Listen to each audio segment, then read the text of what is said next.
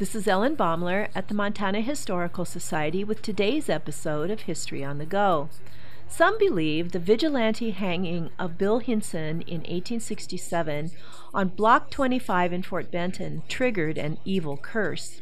For nearly half a century, malevolent events happened on that block. John Morgan, a bad character, built a livery stable, a house, and dug a well there.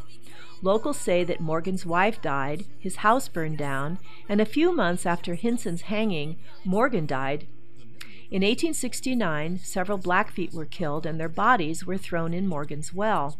The block became known as the Place of Skulls. By 1872, the jail sat on Block 25. A drunken soldier and two teamsters were locked up for safekeeping when the jail burned down. Officials found the remains of only two men. The third man's belt was discovered a distance away, suggesting that he killed the other two and escaped. After these dark events, Block 25 was known as the Hoodoo Block. Nearly all of the violent acts in the town took place there.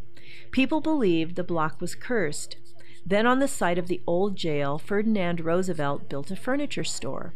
It was nearly finished when a freak wind blew the entire building into the river. It touched no other building. Roosevelt built again, and that building and the newspaper office next door burned down in 1885. Owners did not rebuild.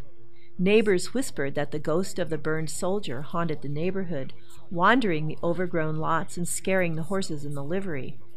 The Lewis brothers rebuilt the livery stable in 1895. In a final burst of evil energy, fire consumed it. Finally, after 1900, a brave citizen built a home on Block 25, ending its curse. Only good fortune has since come to those living there. This is Ellen Baumler at the Montana Historical Society. Visit us, become a member, and show your love for Montana's heritage.